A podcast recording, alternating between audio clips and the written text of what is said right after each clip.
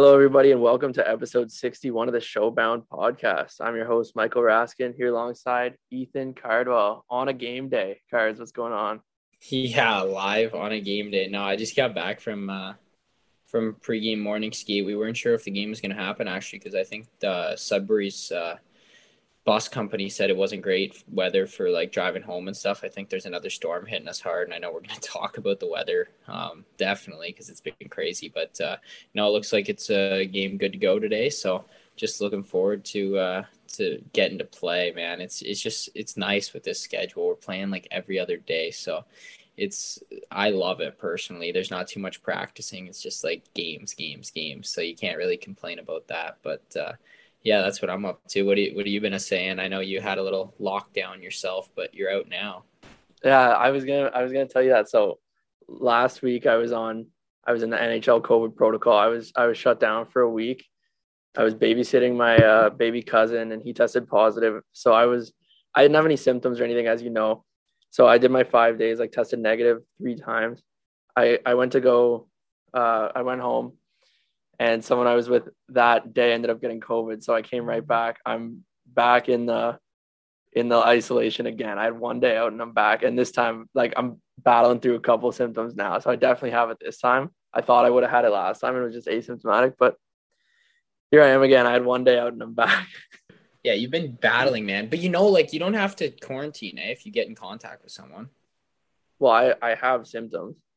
Yeah, I guess if you have symptoms. Why don't you just take a test so you know? Well, I tested negative this morning, but the rapid tests, like, they say they don't work all the time, but I must have it. Like, if I was just in close contact with someone and I have symptoms now, like, if, you know.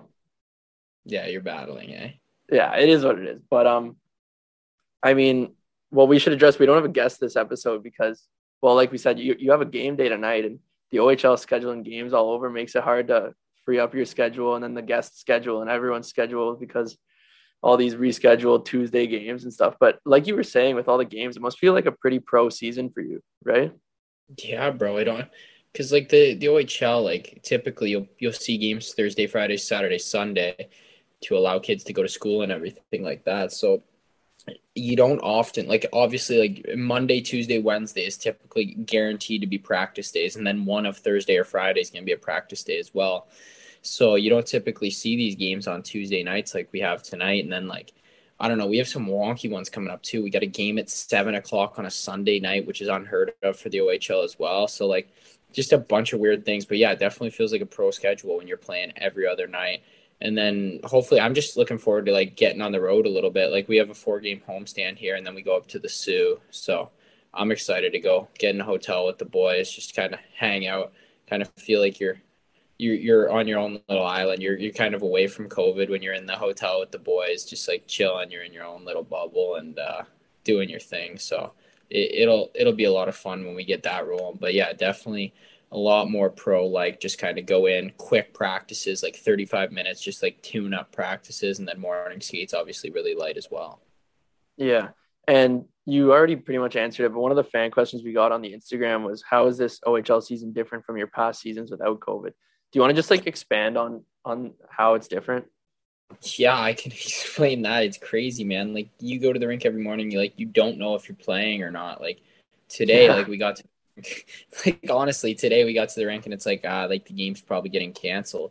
So it's like, oh, and then, like, we find out 45 minutes later, okay, it's back on, like, 100%. So you basically just, like, have to base your days off. Like, you have to prepare fully every day. And say there's 68 games in the schedule. We've already had a few canceled the day of. Like, I'm going to say there's going to be probably like 80 days this year where I have to, like, fully prepare that morning and get ready to play a game. And then it won't happen. And then it's going to be like 12 games where that's going to happen. And then you have to deal with the cancellations. And on top of that, then you have to prioritize your time, right? So it's definitely difficult. It's a lot different than other years. But, I mean, I'm just happy that the OHL has gone forward to be able to play, because obviously last year what we saw is we didn't get to play because of these kind of issues. So even if we have to limp through a season, I'm just glad that we're doing that. Yeah, no, at least you guys are getting games, and it's true. And you're on a heater right now. And I talked about it last week on the podcast, how once you get one, they come in bunches and, you know, the weight's off your chest. So, you know, you've been scoring like every game, and you want to talk about what's been going on with you? Yeah, finally saw the puck go in the net a few times. It's definitely nice to see. You know, like I've talked to a few people like on interviews and stuff like that about this already and stuff, but like, it's like, I don't know, it's one thing to just be hard on yourself all season, but I feel like if you can make strides in the other parts of your game while you're not producing offensively, it's still a positive. So I haven't really looked at my start as like as a complete negative, because I've had good strides in, like, I don't know, like being in the right spots on the in the defensive zone, becoming one of our more reliable penalty killers, doing kind of like little things where I reward myself based on the things that I do away from the puck now rather than producing. So I feel like when that comes, it's an added bonus, but it definitely feels nice to kind of get rewarded on the score sheet for when you're doing things well and trying to get to better areas on the ice, you know? Yeah. And that's exactly what Doug Wilson Jr. was saying when I was with him in Hamilton there. And he was talking about how he's looking for you to have your stick in the right areas in the D zone, like get the puck out so you can create more offensive chances, not necessarily the points, right? It's just about being in the offensive zone more, like doing better in the D zone to give yourself more opportunities in the O zone. So it's good you realize that, but it's also for everyone kind of listening, for you, you know, everyone gets caught up in the points thing, but you have people like that who are clearly watching for more. They like to see if you're actually like knowing what to do in your hockey sense instead of just scoring and assists. So it's pretty interesting, but I did want to talk about some NFL stuff before we kind of move in. We have a lot to talk about this episode too, so it'll be a good one, but you know, we have to bring this up, get out of the way. Your Cowboys are donezo. Bro, it was an absolute embarrassment. Like, embarrassment. Like, so we were on the bus or whatever, so I was, like, streaming the game on the bus, and I was just, like, so disappointed by their start, obviously. Like, it's just they're the Leafs of football, man. And I saw a TikTok about it, too, and I'm like, yeah, this is so, like, right. And I chirp all these Leafs fans, and now I'm getting my own here as a Cowboys fan. But, man, it's just so frustrating, like, you have the most explosive offense all season, and then you get to the big game and you can't show up to play. Like, there's just so many third downs that weren't converted, and just like too many third and longs to make a difference out there. And then obviously the defense was okay, but you need a few more stops early on to get yourself into the game. And then obviously we got to talk about the last play. Like, I don't know. It's an okay play call, but like, you got to understand if you're Dak Prescott to get down with the ball there. You got to get down after about 10 yards. What's 4 yards going to do for you in that situation? Like, and then obviously your mind's spinning a million miles an hour, but you got to know, if you're one of the top QBs in the whole world, you got to know that ball has to go to the ref, not the center. So that was a whole gong show. I was losing it. I was praying for us to give that, or for them to give us one more second on the clock, and I think something magical might have happened. But you know what? I'll bite my tongue, and it's another tough defeat for the Cowboys as we look like the Leafs here.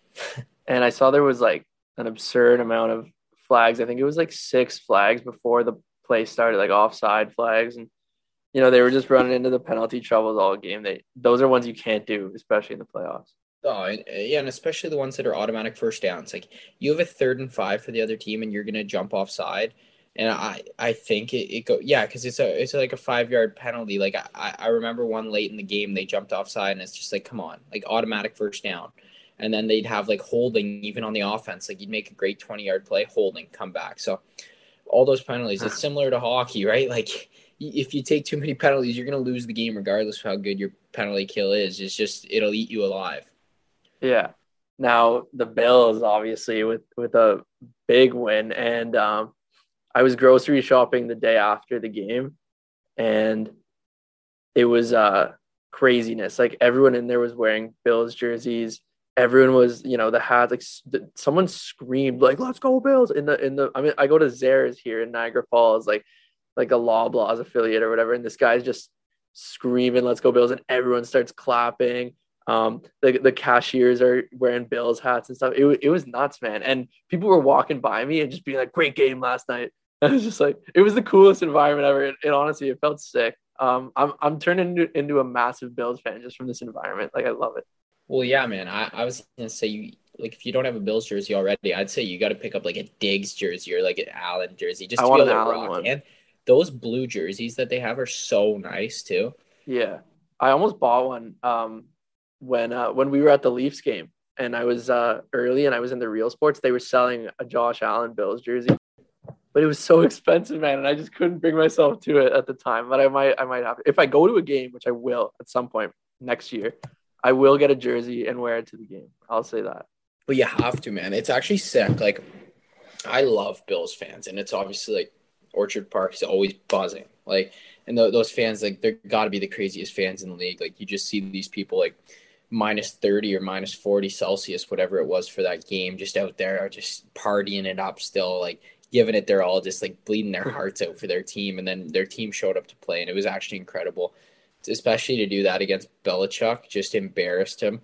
And you know what? The AFC East is finally the Bills' time to shine there. I mean, the Pats have rained on them for so long, and they've kind of taken the dominance. But, you know, I give credit to that young QB, Mac Jones, too. Like, he had an incredible season. So he could be the – like, a lot of people are saying the next Tom Brady. Obviously, I don't think anybody will ever be Tom Brady. But with Belichick, they could work some magic there for sure. But I like the Bills here this year, man. And they have KC now, right? Yeah, they do. That'll be a good one.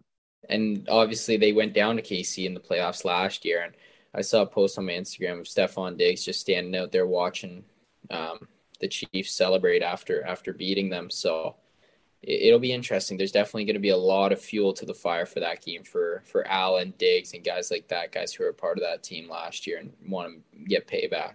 Yeah, I'm pumped. What's cool about a lot of these playoff games, and you know, and listeners know, I'm not the biggest football fan. I'm only just getting into it now, really. But there's so many of these games that come down to the last possession in the last couple seconds. And it's so intense, man, especially because the last minute of the game is like half an hour. But it is really intense. It's incredible. And if you're a new like football person getting into like football, like I would recommend start cheering for the Cincinnati Bengals, because Joe Burrow is an absolute rock star. That guy has so much swagger, and when he walks on the field, like, it looks like he's unstoppable out there, and to do what he's done this year is absolutely incredible. So I love the Cincy too. Like, I think Cincy has a good shot of beating Tennessee this week, but I mean, I think we've talked enough about football and hockey pod. You? I mean, we can touch on that before we get into some headlines. We announced the Showbound Foundation last week, so we talked about it on the podcast, but good start for people who haven't followed yet. Check it out at Showbound Foundation on Instagram or at Showbound Found on Twitter. It's got some big things coming, so we're working on it. We're hoping to get some stuff done before the OHL season's over, but like everyone knows, things take time, especially in COVID when things are just even slower. But anything you want to say about it before we move into some headlines? Yeah, that's what I was thinking about too. I was like, we have such a platform now too, and I'm so excited to get going on this, but I don't want to like rush any of our projects. And like with me playing like every other night too, it's going to be hard for us to kind of get it rolling too. So like I'd expect more like at the end of the season, but I definitely want to get the ball rolling, make stuff happen before the end of this season. Like I'm thinking maybe stuff related to like the Colts itself. Like I could give out 2 tickets to fans, like to bring these people into games and stuff like that. And then obviously we talked about like jersey auctions and stuff. And I saw a tweet, and I saw you liked it too. I was about to bring it up. A ball hockey tournament would be unbelievable. Like if it's in Barrie, if it's in Toronto, if it's in Markham, if it's in Curtis, like wherever it could be, that would be a great way to raise money and a hell of a lot of fun. And then to do a golf tournament. I just feel like there's such a wide variety of things that we could do to raise money. And I feel like with the connections that we have and stuff, I feel like it's just, it's going to flourish once we like have the time to actually put our time into it and stuff. So like, I feel like we should set a goal live on the air and see if we can like reach that goal. And then we can pull this clip up when we eventually eclipse that. Okay. What's our goal? I'm trying to think here. Like I'm trying to think reasonable, but I want to go big at the same time. Like, what would you say? I'd say before next season starts, we raise $10,000. That could be our goal. Like, that's reasonable, and you know, it's enough to make a good difference. And we could do that with a golf tournament, with, you know, like a hockey or ball hockey, with jersey auction. I'd say $10,000 can be the goal. I think we get that easy. I'm gonna go with, I'm saying 25. All right, hey, up me to 25 then. Let's do it. 25 G's is our. I say that's, yeah. By the time I go to camp next season, $25,000. Okay, and if the Bills win the Super Bowl, I will donate $500. $500 on the board for the Bills. Oh, I like that. Okay, I'll put up $100 for the Bengals if they win the Super Bowl. I'm not even a Bengals fan, but like, you just like, yeah. I was pumping Joe Burrow's tires, so I mean, yeah. Okay, there we go. And you guys can hold us to that. Now, let's get into some headlines here. So, one that's just absurd at this point, the Edmonton Oilers slump, man. They were in first place at one point, just dominating the league, and what is happening to them? They're losing every game. Yeah, I saw a tweet about this actually, and it was like, everybody gets the credit for like the wins at the start of the year, and it's like, oh, this team looks so great, and then they start losing, and it comes down to all their star players aren't performing, it's the coach's fault, and kind of not everybody's taking the blame. And you know, I've seen a bunch of stuff on McDavid in practice and stuff, just like battle drills, like high intense, trying to get it going, like, and like I said, like with myself even, like you have these areas in your game and throughout a season that aren't going to go well for you. It's just a matter of like when you can, how quickly you can snap out of them. So I think if they can find the compete level that they have with the amount of skill that they have on that team, there's no reason they shouldn't be able to turn it around and still make the playoffs. But the way things are trending, it doesn't look good. Obviously, we both know that. Like, what's your take on it? It's interesting. Like, on paper now, they finally have a good team. You know, we always said before it was just McDavid and Dreisaitl. Now they actually have some depth. They have some defense, and I don't know, man. It ultimately, no matter what team you're on, it can never be only up to the top players. You're always going to need secondary scoring, and I mean, Dreisaitl continues to deliver no matter what. So, and again, just because like McDavid won't get a point in one game, and they're like the top players aren't delivering, you know, but he'll get 3 points the next game, 2 points the next game, and then he'll get. You know, he goes on these long streaks of point streaks, and he'll take a game without a point, and people are frustrated. You can't expect someone, even if they're the best, to get a point every night. It's not that easy. It's crazy. Oh, I wish it was that easy. And you see a guy like Jake Gensel was on. He's on like a 19-game point streak or something, 18 games. That's just incredible to think about. Like, just going on a point streak like that is just ridiculous when you think about how hard it is to actually first make the NHL, or even go back further, first play in, I don't even know, major, junior, and NCAA. That's pretty high percentage. Then you get drafted to the NHL. Then you make the NHL. Then you establish yourself in the NHL, and then you go on point streaks like that. It's ridiculous. You're in the top percentile in the world. So for people to get mad at guys who put up they'll put a 5-game point streak and then not get one for one game, and then he's getting ripped on, I just don't think it's fair at all. Yeah, and Troy Terry has been on a couple of streaks like that this year too, and it's similar with Matthews with the goals. He doesn't get go on long point streaks, but he'll go on streaks where he'll score every game, and he'll go 2 games without a goal, and people freak out, you know, just because he's a goal scorer. He's not going to score every night, and he's 2 games without a goal isn't bad either. And he's actually good in the D zone.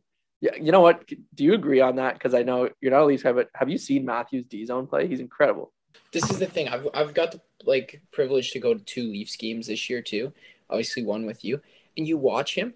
I really like it. It's incredible to watch a guy like him and Nylander. Like, they've come so far in that sense of the game, but you watch and they're not using their energy. Like, they're not wheeling around a million miles an hour out there. They're not going out of their way to skate around and try to make a play that's really going to have no impact on the game. He thinks the game so well that he's just kind of like slowly coasting around, but is always in the right spot. So he doesn't have to skate hard to a spot because he's already just there. So he's covering all of his bases and then preserving energy so he has more for when he has the offensive touches. So I think when you watch him in a game, he's almost like just kind of gliding around and it looks like it's effortless for him, but it's because he's dedicated so much time to becoming better at the D zone that he doesn't have to work as hard. So that's definitely a good point. And I think that's a good point for like a lot of young players and myself too. That's one thing I've been working on. Like the more you can get yourself in better spots in the D zone and all over the ice, the less hard you have to try actually. So yeah, that's a very well said point. Now we can move on to the next one. I picked a Sharks one for you, but Timo Meyer 5-goal game. What do you think about that? And 3 in the first period, or was it 4 in the first period? 3 in the first and then 1 to open up the second. That was incredible.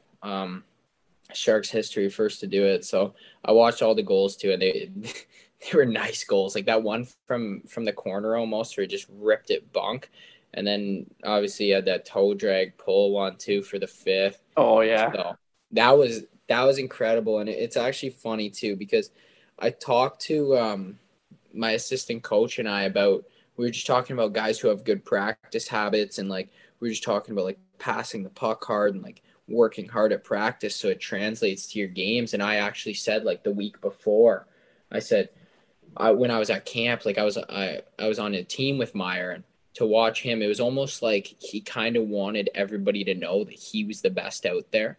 And that he was like, you know how everyone has that Michael Jordan kind of like, everyone hears about Jordan trying to just like dominate his teammates in practice. Yeah, that's kind of how I felt about Timo Meyer at Sharks camp. And then you see him do something like that, so I was laughing about that with my assistant coach. But did you watch the game, or like at least the highlights? I just saw the highlights before we went on here. Like incredible. He's so nasty. And what does he have, like 20 goals now or something? 19 or 20?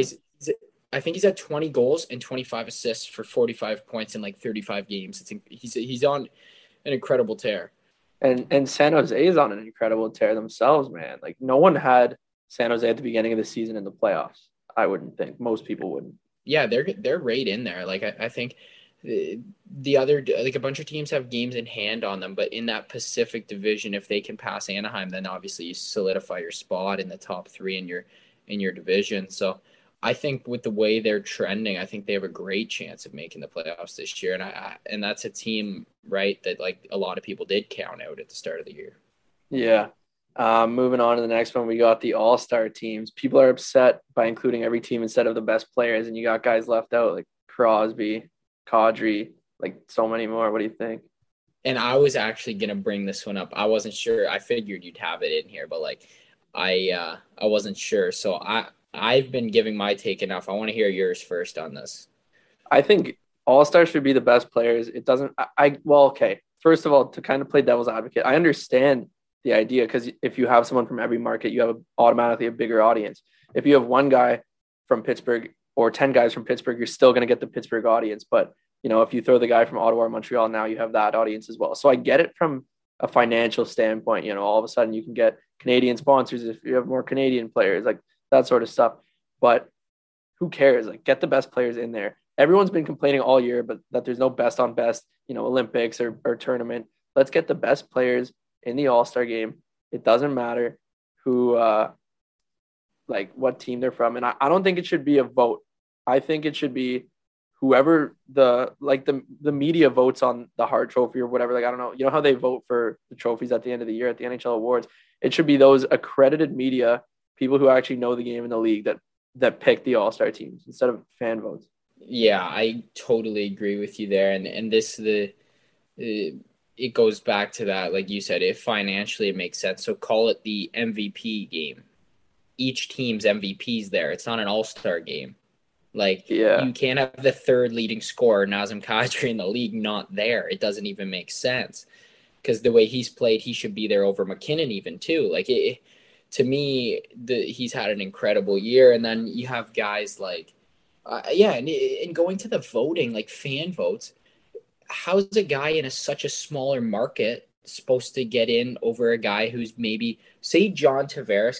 Okay, Logan Couture is getting votes to get in, and so is Tavares. Say they were going head-to-head on it, like, obviously Tavares is going to get more. There's just more Leafs fans in the world, and the Leafs fans are, like, just more – I don't know, they would have the passion to get their guys in it, like, you know, and you just a bigger market. So I don't think it's fair to those players as well to have a fan vote when quite frankly, nobody can keep up with the Leafs. Yeah. And I mean, you saw it years ago with the John Scott situation, which ended up being, you know, one of the best all-star games. It was so funny, but at the same time, the NHL doesn't want it to be funny. If you want it to be an all-star game, you got to pick the best players. Doesn't matter what team. And yeah, but the all-star game's kind of turned into a joke since then, I'd say, in the last couple of years. People don't watch it anymore because the players go there and they don't try, and the players don't even want to go there because they'd rather take the break. So a lot of it is, what if there was a performance bonus, like a NHL? Is this a thing? The NHL pays you to be there. If you're selected, then you actually have an incentive to go. Well, I think even better than that, I think the best league in the world that does it is the MLB. I was just thinking that, yeah. And explain why. So the MLB, whatever conference wins, and they split it up, it's one game, it's two conferences, and whatever conference wins, or whatever league, sorry, in the MLB, because it's the AL and the NL, but whatever league wins gets home field advantage in the World Series, which would be like the Stanley Cup Finals. So I think you bring a whole roster, you play a real hockey game, 5-on-5, you have full teams, you have 2 or 3 goalies per side, and you go, and they play legit. Obviously, it is a little different, though. Guys are at risk to get injured in hockey, whereas they won't in, like, baseball. But, like, I think the NHL used to do 5-on-5 games, whereas, like, the guys were actually competing out there. It was only until a couple of years ago that they switched to 3-on-3. Yeah, it's an interesting... It's hard, man. Like, when we talk about it right now, it makes me understand the complexity, but there has to be a way to make it more entertaining, I would think. But anyway, we can move on. Carey Price has to restart rehab on his knee, and he had surgery on it back in July, and there's no timetable on his return. And I'm wondering, you think he's going to be on the Habs next year? The Habs just announced their new GM, Kent Hughes. New guy, no loyalty to Price. Obviously, the Habs are in need of continuing the rebuild. So, like, just overall, the future of Montreal and Carey Price, what do you think? It's crazy, dude. Like, they were Stanley Cup finalists last year. I know. Like, and watching them this year, like, just watching, it's crazy to think how it worked out last year. And I know we had a lot of talk about, like, the North. With the COVID, obviously, it's understandable with that North division. Like, the Leafs are going to make it just because it's such a cakewalk and stuff like that. And obviously, that's really the only reason I think that Montreal did go as far as they did last year. And, like, I was watching the highlights today, and Jay Onright with TSN, he's pretty funny, dude. And he was just, like, laughing at making a mockery of how many people were in the crowd as Arizona played Montreal yesterday, and it was in Arizona, but just still no crowd. And even Montreal themselves, they're not pulling the same audiences this year. Well, they're getting nobody right now or whatever it is with the COVID situation. But it's been such a disappointing year, and they had so much hype around them coming into the year too, after the year they had last year, and Caulfield and the upcoming of them. And they do have a lot of prospects in their pipeline, but back to the Carey Price thing. I don't know. If I was him, I'd be heading somewhere else. Yeah. I don't know how it's going to go down, but my gut kind of says he's not going to be there in the next 2 years. Like, he's going to have to go maybe next year.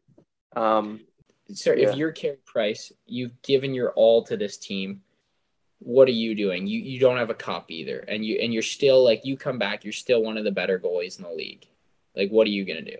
Yeah, I feel like he's just such a family guy, and he's so deeply rooted there that he would want to play his whole career there. But, I mean, I think he'd definitely be open to moving to a cup contender. Like, yeah, he literally showed he can win a cup for a team the way he carried Montreal last year.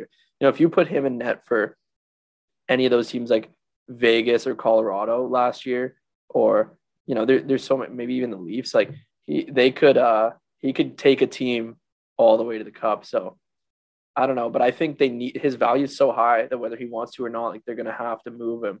Well, I guess he has a no trade, but they need to move him because his return would be massive. Yeah, for the future too. And like I just said, their prospects are really good. And obviously we had Cam Hillis on a while back, but he's in that prospect pipeline.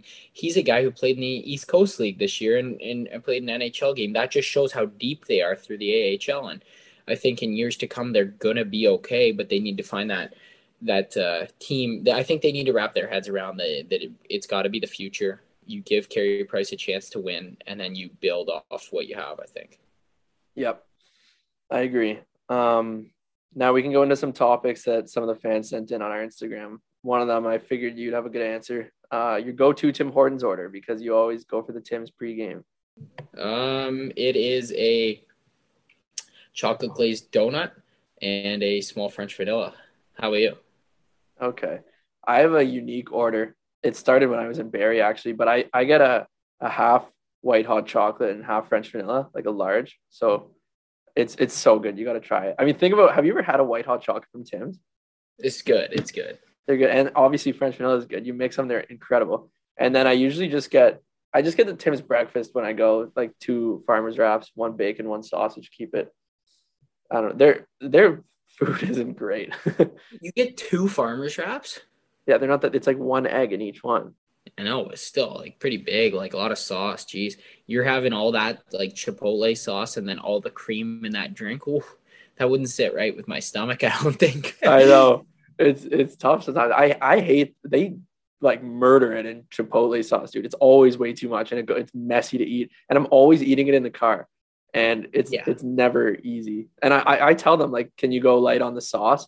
And they're like, okay. And, oh yeah, another thing, Tim's will never get your order right, no matter which one you go to, or what, like, they'll always find a way to screw it up. It's insane.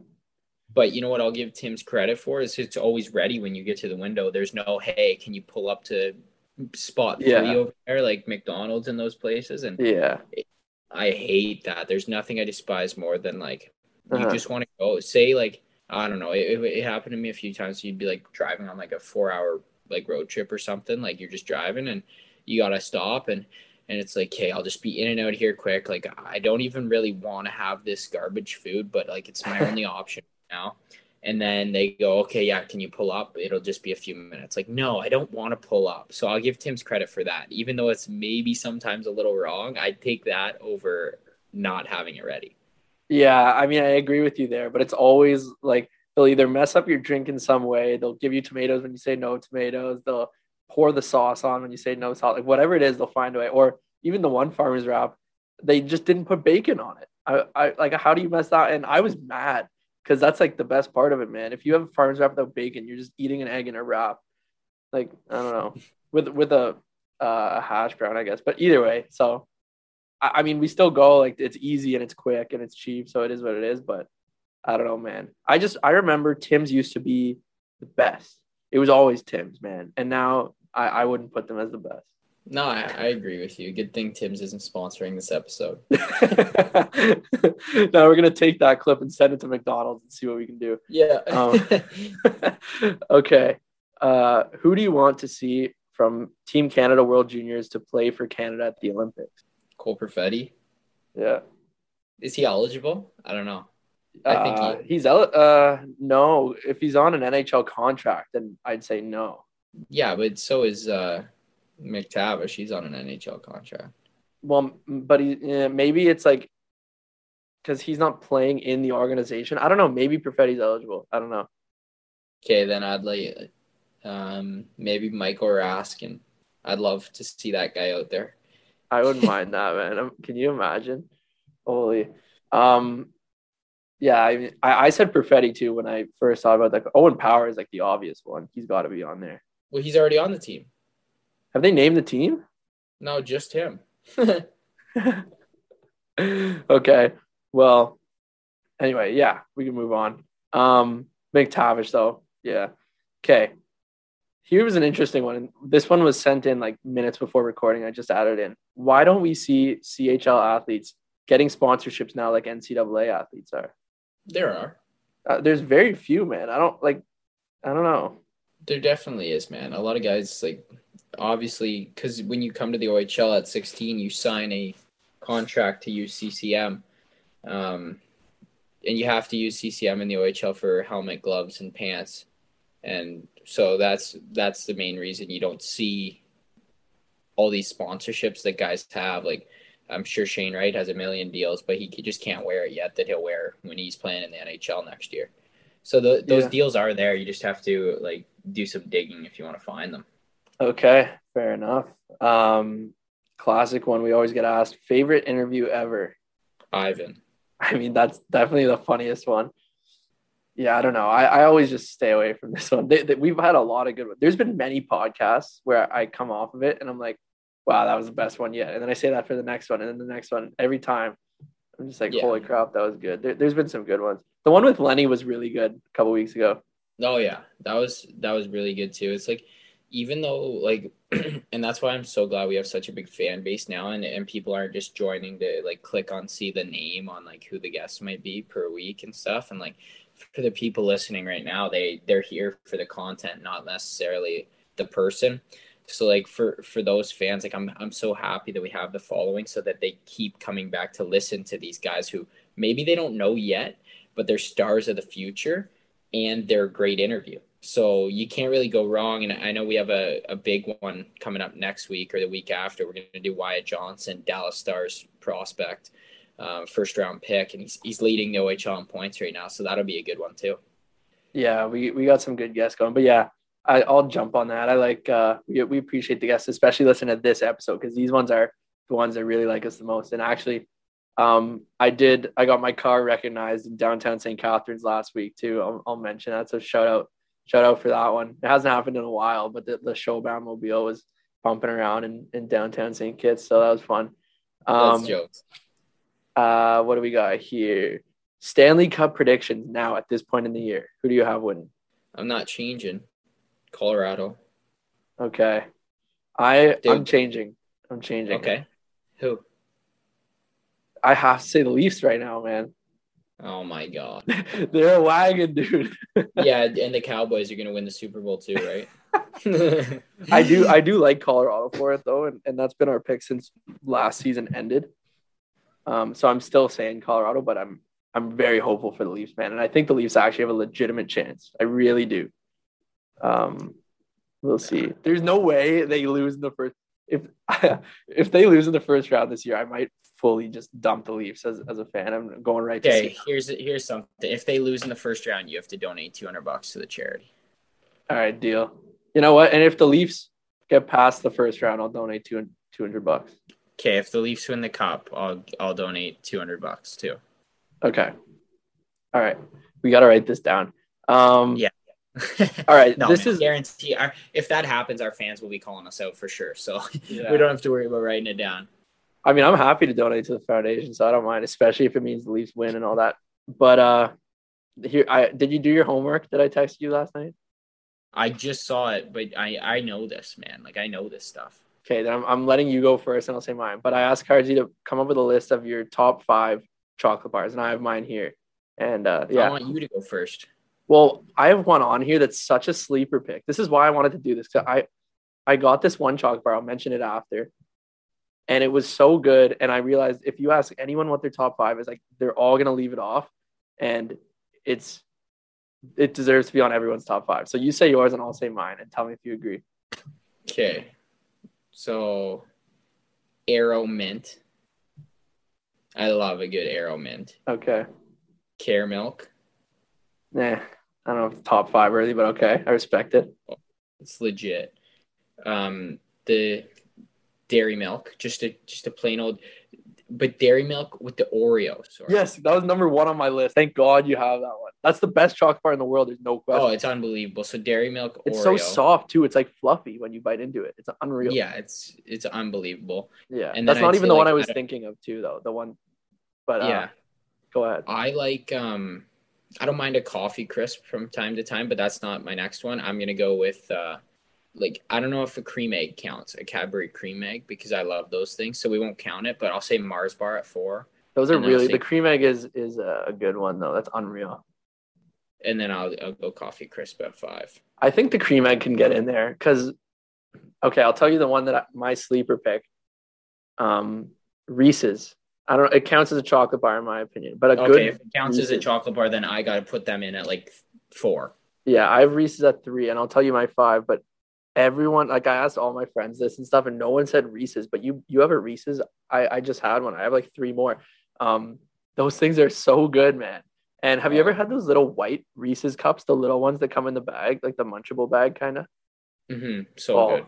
Those things are good. But a classic Reese's bar should be on everyone's top five. So I have the Oreo Dairy Milk as my number one. No question. That thing is unreal. 2 Hershey's Cookies and Cream. Oh, I forgot about that one. Yeah, that was my number one all my life until I had an Oreo Dairy Milk. So Hershey's Cookies and Cream 2. I have Reese's at 3. I put Kinder Bueno at 4. You ever had one of those? Dude, this seems like I saw this on TikTok the other day. Somebody ranked their chocolate bars, and I think this is the exact same rankings as them. Maybe it was me. I don't know. I haven't seen that, but that's because I have the best list. I took time on this one, too, and I talked to all my friends. And then 5, I put Aero, which kind of encompasses the Aero Mint and the Aero Orange, if you've ever had that one. Oh, yeah, the Aero Orange is you have to be in the right mood for the Aero Orange, I think. Yeah. Now, I got some heat putting Aero in the top 5, and someone said Kit Kat. Like, there's barely even any chocolate in a Kit Kat. It's all wafers. Yeah, Kit Kat, you might as well just get those wafers that you can get at, like, Walmart or whatever. Yeah. Aero's good because Aero's the one of the few chocolates, maybe the only chocolate that it can literally melt in your mouth. Like, you put that in your mouth, it's so soft and nice. Like, like you're biting cotton candy, but it's chocolate. Those old Aero commercials with the bubbles melting and all that stuff. Remember those old 5 gum commercials? Those were crazy. Those are jokes. That was crazy. Anyway, so there you go. Top 5 chocolate bars. And then one more interesting topic. And I was debating this one with my girlfriend this past week, but why do we only eat chickens' eggs? At my parents' apartment, we found a goose egg. It was massive. It was like this big. And why don't we eat like geese eggs? So many animals lay eggs that are bigger, maybe taste different. And why is it only chickens after all this time that we only eat that one kind of egg? Because I don't work for the Canadian Food Guide, I guess. I don't know. So here's even more supporting stuff for my point. Like, probably throughout history, everyone's drinking cow milk and all that. Now you have goat milk, almond milk, like coconut milk, all these other types of milk. So it evolved that way. Why aren't there different types of eggs that people can eat or buy? That's what I don't understand. And I think in the future there will be. So why don't you take this to somebody who could actually make a difference, and you could become a millionaire? I could become a billionaire with this, man. This is a good idea. So, maybe I will. Hey, actually, you do have a good point there. I like that. And something just came to my head that we have to start watching, man. The Bachelor is on right now. And yeah. And I think we're only like 3 episodes, or I think season or episode 3 is like tonight or something. So, you know what? Let's try to catch up this week, and let's try to enter our segment again at least like a 2-minute thing about The Bachelor, because I know we haven't talked about it in a while, and some people like it, some people don't think it's meant for this podcast, but either way I want to start watching, and I want to have somebody to talk to it about. Okay, I agree. I'll catch up for next week, and I think all the feedback we got when we were rocking The Bachelor segment was really good. People loved it, and we do it at the end, so if you don't love it you can just shut it off. So we'll play catch up. We'll do Bachelor segment at the end of every episode, and yeah, we'll try to get that going for next week. I like that idea. Couple other questions we were sent. This one, classic. Do straws have 2 holes or one? One. I agree. I was thinking one. Now, if you cut a hole in the side of a straw, how many holes does it have then? Does it then have 2 holes or 3? Then it has like 2 separate ones. It's if you cut it in half, then it's done. Not in half. Like if you just cut a hole into the side of a straw, not cutting it in half. You know what I mean? Way too complicated for me. I need to wind my mind down for my afternoon nap here, not fire it up with a bunch of like almost conspiracy straw theories here. Okay. All right. Well, let the listeners let us know what you think. It's like a this or that. Let's do them and then give no explanation and let the people think what they think. I have some this or that's for you coming up at the end here, by the way. I did a custom Ethan Cardwell this or that just for you. Oh, what a treat.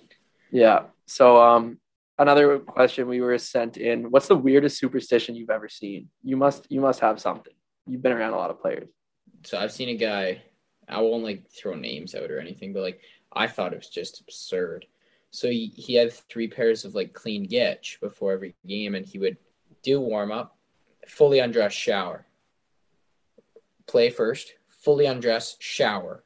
Second, fully undressed, shower. Ridiculous. Wow. He must be quick with getting dressed and stuff too then. Yeah, you have about 20 minutes and you got to time it for when coach comes in. So it was almost like you get undressed, shower, get your getch on, coach comes in, then you got about 7 minutes to get ready to get out there. It was absurd. What about you? You got to have something absurd playing in the leagues that you did. Well, actually, when I'm thinking about my teammates anyway, I don't think I've have any from that league or anything, but I was thinking from a Brock perspective, like seeing my guys there. We had this one goalie who's playing pro now. Goalies all have their own thing, but he would just walk the hallway and then walk, the hallway up where the top of the stands are, back and forth for so long with this great in his gits, just with these evil eyes. You could not make any eye contact with him. You couldn't talk to him. He wouldn't look at you if you're walking by. It's like if you're walking, he wouldn't get out of the way. He would just bump you like there's nothing in front of him type of thing. And he would do that before the game and then in every intermission. And then also in the intermissions, he would sit in a chair outside of the dressing room. Like he wouldn't sit in the dressing room. So he just wanted nothing to do with the boys during the intermissions at the start of the game. He was really dialed. That's probably the weirdest one I've ever seen. We've heard like a couple of stories on the podcast.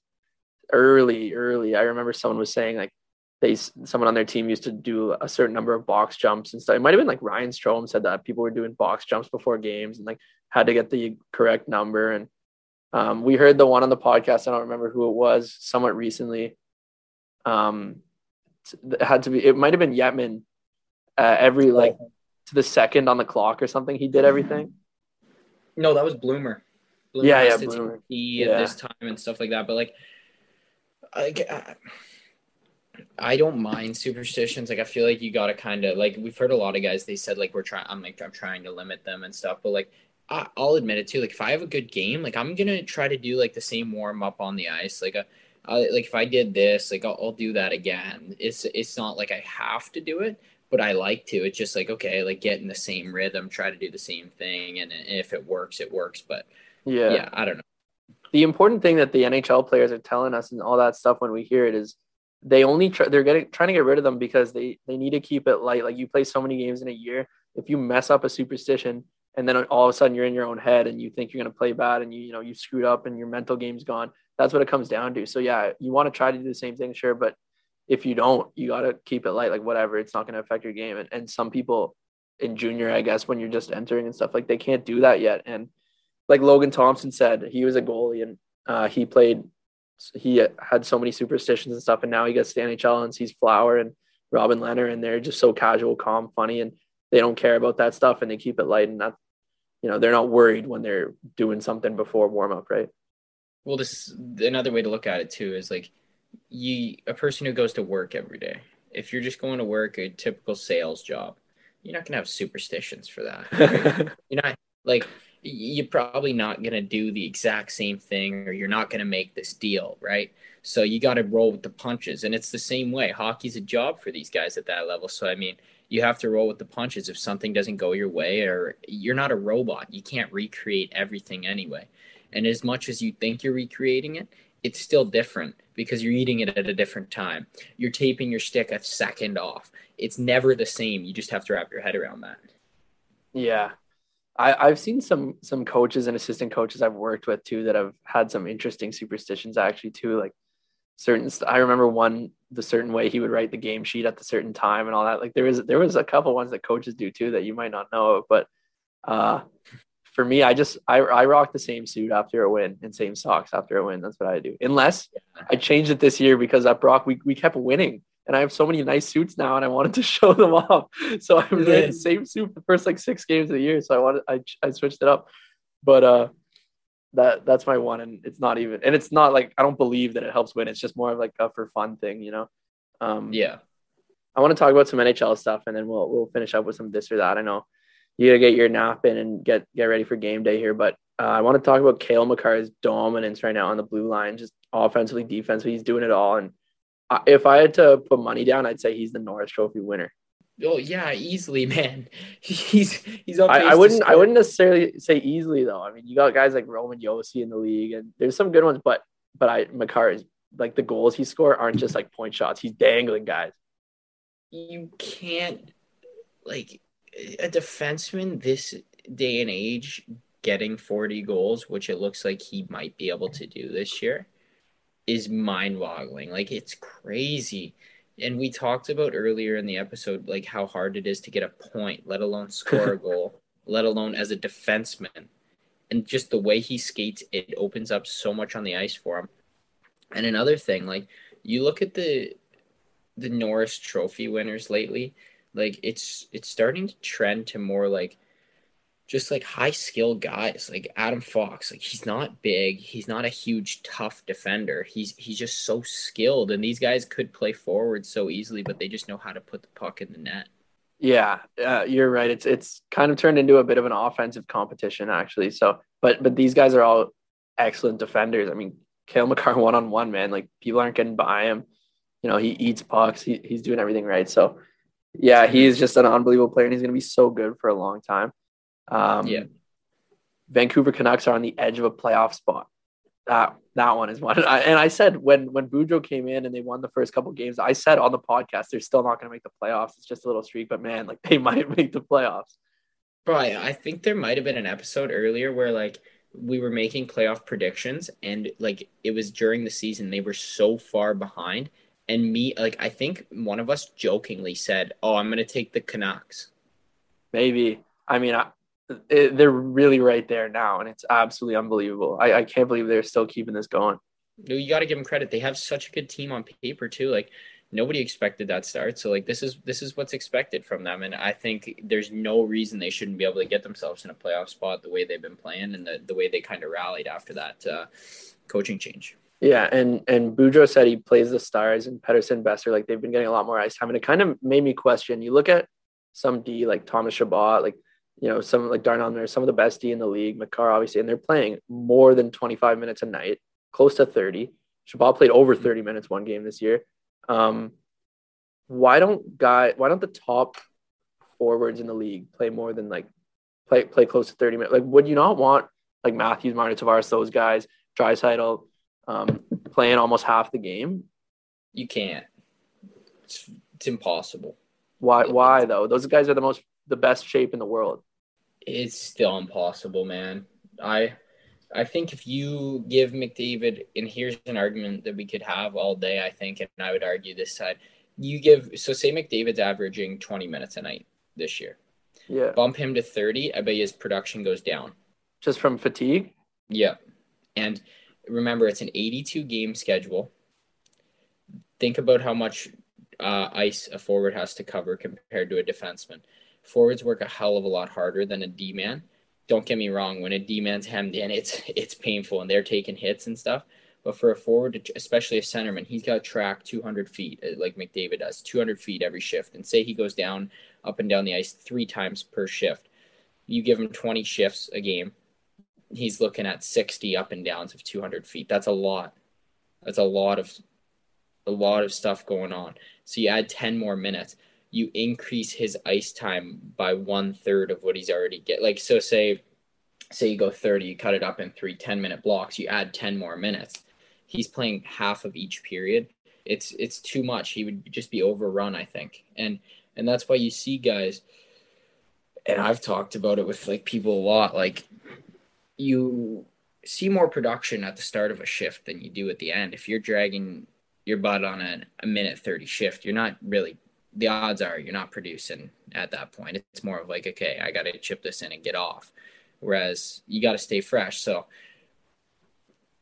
there's both sides to it, and they don't get as much ice time because there's 4 lines of forwards and only 6 defensemen. So, yeah. And I mean, you look at the East Coast League, there's only 3 lines of forwards in that league. And right, they make it work. And but I hear your point for sure. You make a good point. But it is an interesting debate. I wonder if the best in the world could do it. Moving along, we got Jack Eichel will be playing in a few weeks, according to the Vegas Golden Knights owner. It seems like forever since he's been playing, and it has been really, but what a thrill it's going to be to watch him in Vegas, and he can really, you know, propel some energy into that lineup. Very exciting. I've always been a huge Eichel fan since he came into the league. Really loved his game, so much upside to it. So to see him kind of have a fresh start now, and it's so far removed. There's no more drama with Buffalo.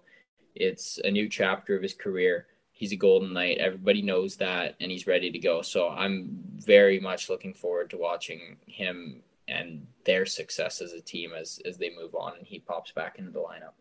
Yeah, they've gone deep in the playoffs since every year since they've come into the league, so it should be interesting. Other than when they lost to San Jose on that penalty, remember? Oh my God, yeah, that was brutal. Yeah, yeah. But they have the experience and the depth, and you know this could be their year, so we'll see. We'll get it moving along, so you can get going for the game. But we'll finish with some Ethan Cardwell this or that. Taylor, yeah. For you, I got like 8 or 9. You know how to do it, so here we go. Pass first or shoot first? Shoot. Bar down or 5-hole? Bar down. Here, and I know this is this or that, but like if you could like come out of like the corner, like drop it back to your like skate, kick it up to your skate, and then like slide it 5-hole, I think that's so nice. Like when you can like blatantly open the goalie up and just slide it in there, it's like so nice. But if I'm coming down and I'm shooting off the wing, I want to snap it bar down rather than try to like just hammer it 5-hole. But if it's like, okay, if you're shooting it hard, bar down. If it's just going to be like a delicate play, 100% just slide it 5-hole and let it trickle by the goalie. And he's just at the point where he's just like looking back and it hasn't even crossed, but he still can't save it, you know? Yeah. Okay. There we go. Moving along. Black tape or white tape? White. With black talk. Okay. Hat forwards or hat backwards? Backwards. Unless I'm golfing. Okay. Speaking of golf, pound driver or make a nice putt? Drive for show, putt for the dough. Watch hockey or watch golf? Watch golf. Okay. iPhone 8 or iPhone 13? iPhone 8. I figured you'd say that because the home button, right? Yeah. Okay. It's like I'm like a BlackBerry person with their things. Yeah, get the big keyboard and the little button in the middle. Hot weather or cold weather? Hot. Hot coffee or iced coffee? Hot. Barrie or Saginaw? Barrie. Oh, okay. There we go. This or that with Ethan Cardwell. I mean, yeah. Anything you want to say here? You can give a little quick weather report rundown. I definitely can do that. I want to give you a Markham or Niagara. Niagara. Yeah, okay. White or black tape? Black. Showbound or chicklets? Showbound. All right, that's all I had to know. Okay. Yeah. Well, if you're an Ontario listener, you got pounded with snow this week. I think we all did. My back's still a little sore from kind of just working the shovels. But you know what? It's good. Everybody get out there, get their exercise in. I know some people's cars are hemmed in, so it's a perfect time to listen to this podcast. And if you're still here, we really appreciate you for staying. But I can't blame you because you probably got nothing to do, really. So with that being said, I got to go have a nap. Rask has got to get to the editing.